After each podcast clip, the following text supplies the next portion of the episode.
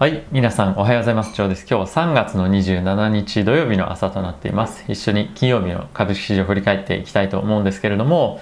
えー、昨晩はですね、株式市場全面高ということで、待ちに待った展開だったんじゃないかなと思っています。金利はですね、比較的大きく上昇はしていたんですけれども、えー、そんなこともですね、気にせず株式市場としては、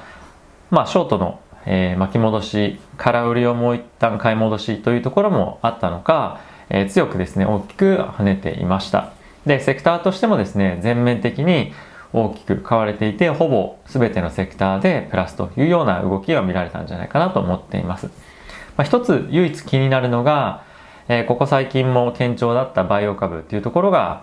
えー、まあしっかりとっていうわけではないんですけれども、若干売られていたかなと思っています。このヘルスケアのセクターに関しては、バイオだけではなくて、えー、他のえー、大手も含めてなんですけれども、まあ、今後はですね、経済政策をバイデン大統領が、まあ、メディアに向けて何か発するときに、やはりですね、財源というものが一つのキーになってくるので、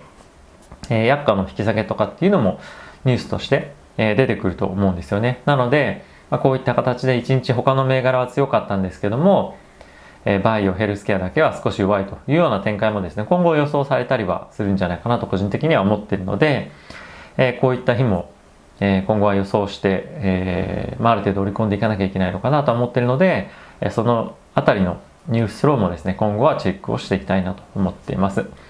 で、やっぱりちょっと安心感が出るっていうのは、えー、小型株だけではなくて、まあ、エスアンドピー の、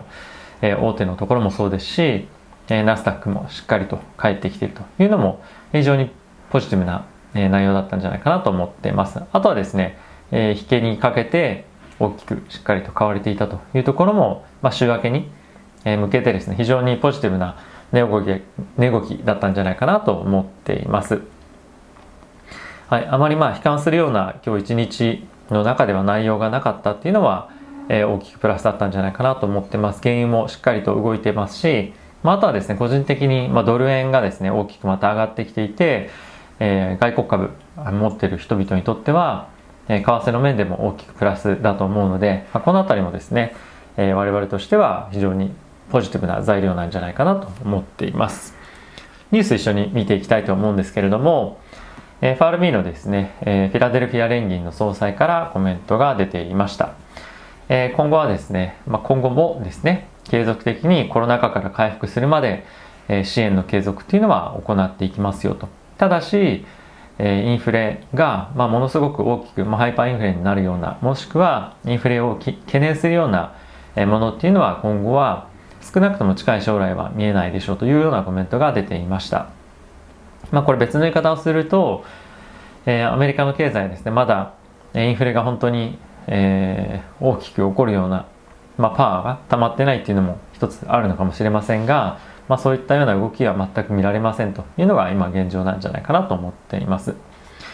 あとはですね、長期金利がここのところ少し上昇してますけれども、まあ、そういった影響は住宅ですとか、あとは自動車関連ですね、には見られないでしょうというようなことをコメントしていました。こういったところはですね、上がってすぎると、金利が上昇しすぎると、やはり住宅の購入というところが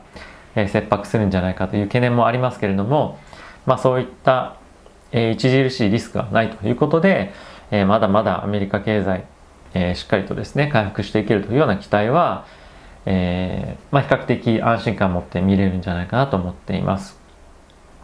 はい、あとはですね、アメリカだけではなくて、えー、諸外国、まあ、ジーセブン に入っているようなところなんですけれども、まあ、中国に対して、えー、人権侵害で、えー、まあコメントをいろいろしています。で、そういった動きに対して中国も、まあ、制裁を仕返したりとか、えー、結構泥沼化をしてきています。今までだったら、まあ、トランプ大統領対中国みたいな感じだったと思うんですけれども、まあ、ここに来てですね、本当に、えー、喧嘩し合ってるなっていう感じですし、諸外国と一緒に力を合わせて制裁を加えているというような状況となっています。で、えー、中国も含めたまあこれらの国がですね、唯一協力できるポイントって何があるんだろうというふうに考えたときに、まあ一つはクリーンエネルギーというようなポイントかなと思ってます。なので、えー、クリーンエネルギーに関しては、えー、どういった協力体制を取っていくのかっていうのは、まあ、今後注目なんじゃないかなと思っていますし、ここ最近やはりクリーンエネルギー関連はですね、非常に株価も低迷していますので、今後の動きにも注目をしていきたいなと思っています。はい、あとはですね、えー、ファイザーのワクチンなんですけれども、まあ、いっかい接種で、えー、すでに高い免疫が、えーまあ、出てきたと出たっていうのが、まあ、反応として、えー、調査として確認できたというニュースが入っています。で、まあ、これに関しては、えー、にかい接種からいっかい接種になることで、まあ、ファイザーのもしくはバイオンテックの売り上げっていうのがどう影響するのかっていうのは、まあ、一つあるにせよ、えー、世界的に見るとワクチンが今までにほんぶんを確保していかないといけなかったのが、まあ、いっぽんで済むというふうになれば、まあ、世界中によりワクチンが行き渡りやすくなるっていうのは大きくプラスな内容だったんじゃないかなと思っています。まあ、実際に接種して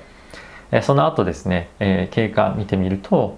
コロナにかかった人と同じもしくはそれより強い免疫が、えー、残るということが示されていて、でかつ変異株に対しても、えー、強い抵抗性があるんじゃないかっていうような、まあ、予防性ですねがあるんじゃないかというような可能性が今見られているというので、今後もですね引き続き研究結果を追っていきたいなと思っています。